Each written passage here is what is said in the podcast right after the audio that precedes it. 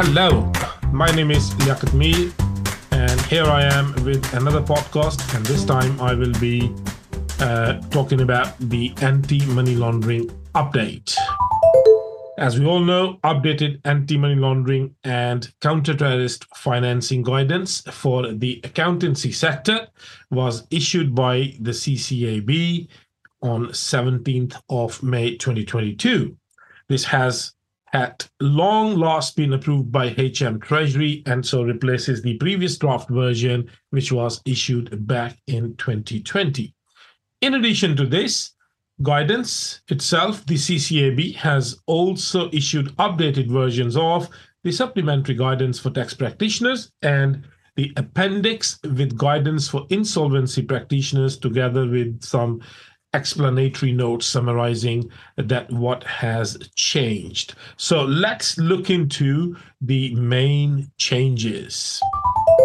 The time frame to report PSC discrepancies has been reduced to 15 working days. Previously was announced as 30 days. This means that a business has the opportunity to discuss the potential discrepancy with the client to establish whether an inadvertent error has been made and will be corrected without any delay. And the outcome of any such discussions with the client will allow the businesses to conclude whether a material discrepancy exists and is reportable or not.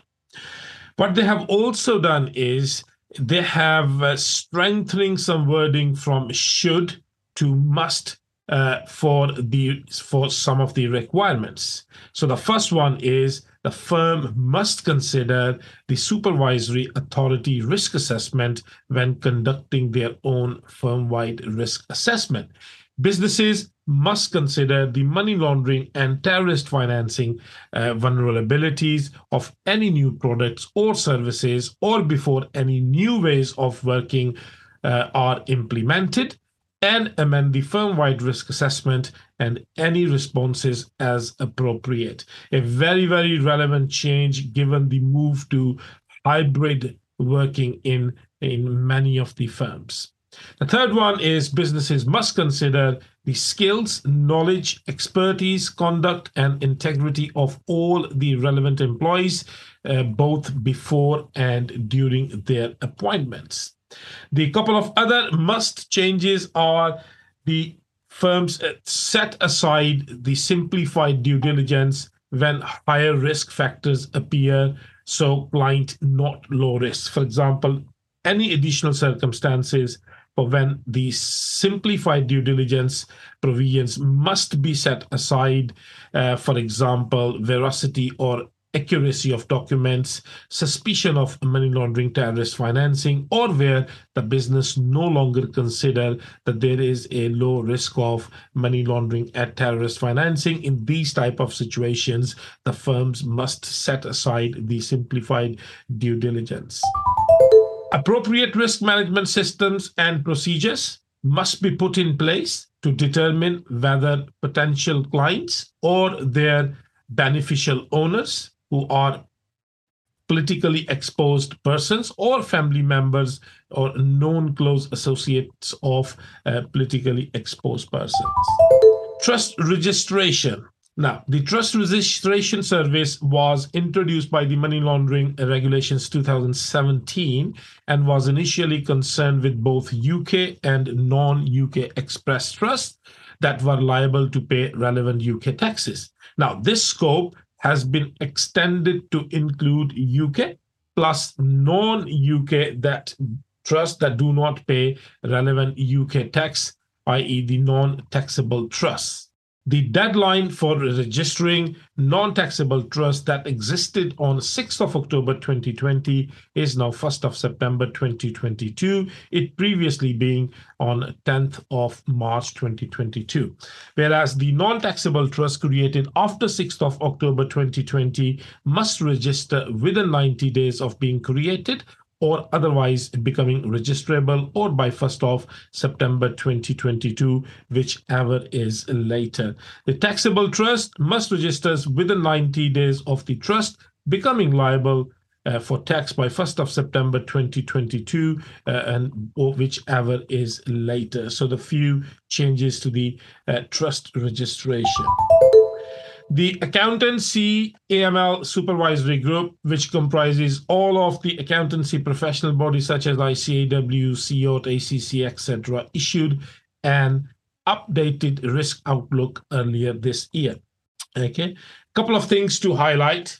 The accountancy services considered most at risk of exploitation uh, continue to be where the firm is providing company formation or termination, uh, mainstream accounting services, and the payroll services to the clients. Key changes to the red flags risks compared to the January 2021 risk outlook. These are new clients seeking anonymity, new clients where the professional advisor was not a comparably sized firm either. It was too small firm or too big firm. So you are wondering why they left previous advisors and why they come to us. Payroll services insider threat of tax okay? Insider risk refers to those members of staff within organization who may be providing or who can provide a function that enables the tax evasion. This may be complicit or non-complicit.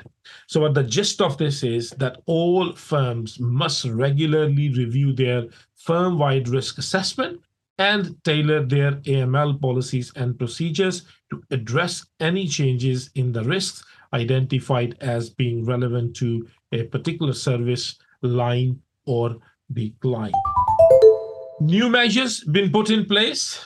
The Economic Crime Transparency and Enforcement Act 2022.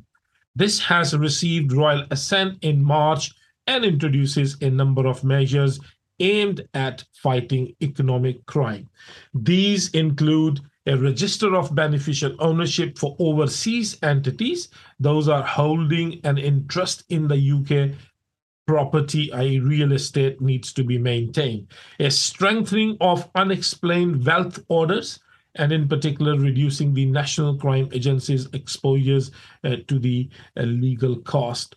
Okay, and making it easier to prosecute anyone involved in the breaches of sanctions. For this point, the government announced, if you remember, on 4th of May, that Russian businesses have been banned from using UK accountants and other professional services, including management consulting, uh, in the latest update to the sanctions. So, this point is particularly topical given uh, the current sanction situation with Russia. It is therefore extremely vital that all the firms, if they have not already done so, review their client list to identify any Russian businesses or clients with connections to Russia, Russian based uh, businesses or individuals, so the position regarding sanctions can be accessed. As a consequence, a fine is now far more likely to be issued where a firm is party to a breach of these sanctions.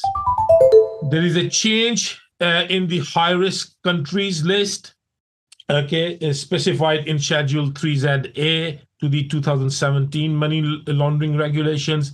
There are now total 25 countries, 25, 26 countries in the list, okay, where there are uh, the list may it's absolutely clear that which new countries have been uh, uh, added to the list. So enhanced due diligence is required where any client is established in a high risk third country. And for these purposes, established in a high risk third country uh, means being incorporated or having its principal place of business uh, there in the high risk third country. For most of the UK firm, it is unlikely that they will have a client established in high uh, risk third country. A more likely scenario for the UK based client firms would be that a UK based client will have customers or suppliers that are based in a high risk third country. If that is the case, as the connection to high risk third country is one step removed from the accounting firm, that the CN to apply enhanced due diligence will be risk based rather than being a requirement of the regulations. However, having said that, This is an important distinction because the senior management approval is required by the regulations to commence or continue a business relationship uh, with a client establishing high risk third country list uh, within the uh, money laundering regulations. However, such approval is not required when the client is assessed as high risk because it undertakes transactions with a high risk third country listed on that Schedule 3ZA, but which is established elsewhere. So the distinction is quite important whether your client has just got the links to the high risk countries, like customers and suppliers, or whether they are dealing with someone who has established in the high risk uh, countries there. So just to summarize, from 1st of September 2022, we report errors on PSC register for all the clients. Okay, the number of days are going to be 15, okay, as opposed to 30. We also need to maintain register of overseas entities owning property, on owning UK property, uh, to include in the reporting requirement. And the firms needs a proliferation financing risk assessment. And remember that MLTF, which is the Money Laundering Terrorist Financing Act, it becomes MLTFPF. So they have added proliferation financing uh, within the regulations.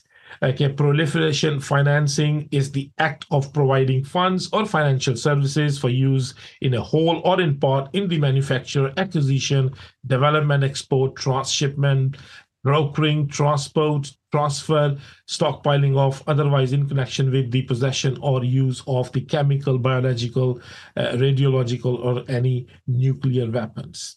So, what is most important here is that firm wide risk assessment going forward needs to be updated to make sure if we are dealing with those type of clients with fall within these uh, categories, uh, then we then we uh, appropriately assess the risk and there are appropriate customer due diligence procedures are in place. So uh, this was the AML update. Uh, we thought it would be useful if we uh, highlight these changes uh, which has been made uh, since 2020 in 2020.